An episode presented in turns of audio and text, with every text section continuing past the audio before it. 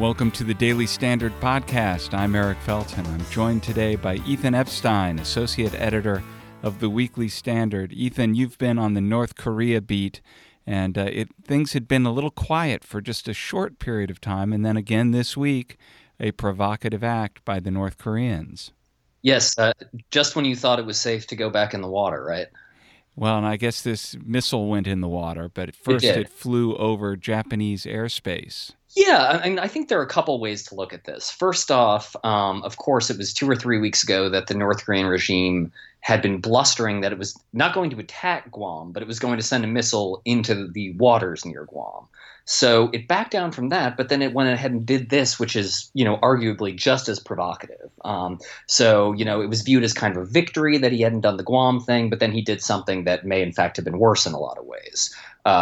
Secondly, I think you have to keep in mind the real historical animosity that exists between not just North Koreans, but, you know, Koreans and Japan based on historical issues and the frankly quite correct perception that Japan has not really atoned for a lot of its behavior in the first half of the 20th century.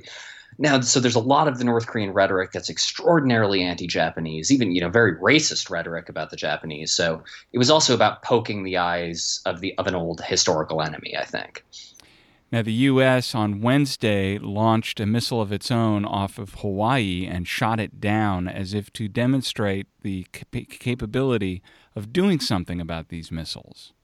Yep. I mean, I think we're going to see a lot of focus at this point, and I think we should, on defensive capabilities, because as you and I have discussed before, the fact that North Korea is a nuclear weapon state is now essentially a fait accompli. So I think the focus for South Korea, for Japan, and indeed for us is going to be figuring out how we fortify ourselves against the North Koreans as opposed to stopping them from becoming a nuclear power, because, alas, the horse is out of the barn on that one. And the fact that North Korea is a nuclear power makes me wonder what happens when North Korea manages to fly a missile over American airspace. You know, in Japan, they told people to take cover. What does NORAD do when a missile comes flying into U.S. airspace? Well, for one, I'm sure, you know, we're going to want to keep our eyes on the emergency Twitter broadcast system at this point. And, you know, I'm sure we'll hear something from the president if something like that happens. I think, obviously, you know, there are some that say we should shoot down a test missile. But, of course, that could be viewed as a very provocative act as well. And I think we're probably going to want to keep our powder dry for now. So we can expect more of these, and I don't call them test myths. They're no longer tests. It's been established that the tests work. I think that North Korea is going to continue to threaten people by firing off missiles. So expect more of the same, I would say. Although what happens if North Korea fires off missiles and nobody cares? People just ignore it.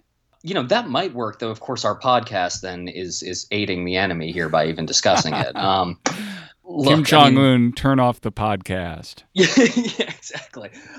The world can't really afford to do that. And there are a couple of reasons for that. For one, this is a regime that has, in the recent past, killed foreigners. So it hasn't always it's not always just these tests that don't actually harm anyone, save, you know, those poor fish that are getting missiles rained down on them.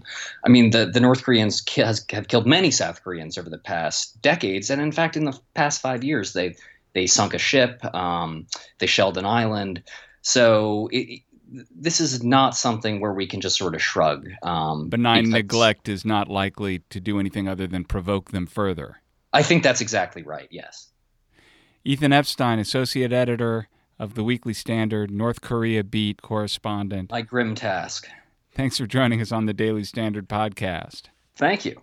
Support for the Daily Standard podcast comes from SimpliSafe. A lot of us get excited for summer because it means going on vacation or spending long days at the beach, maybe taking the kids to an amusement park. You know what gets a burglar excited for summer? Knowing that you'll do all those things and leave your house empty. Summer is prime time for burglary, so now is the time to protect your home. For a limited time, you can take $100 off SimpliSafe's special summer package. It has everything you need to protect your home. An arsenal of security sensors to secure each door and window, a panic button, a blaring siren, and a wireless connection to authorities and police dispatch. Your family, your home, and everything in it stays safe around the clock. With SimpliSafe, there are no long-term contracts, no installation costs, and no hidden fees. And 24/7 professional monitoring is just $14.99 a month. This summer, see what SimpliSafe can do for your home. Get $100 off your summer securities package at simplisafe.com/standard. And that's spelled SimpliSafe.com. SimpliSafe.com/standard for $100 off your purchase. That's it for today's Daily Standard podcast. Be sure to tune in every day. Just go to iTunes or Google Play for a free subscription, or go to our website, weeklystandard.com. I'm Eric Felton. Thanks for listening.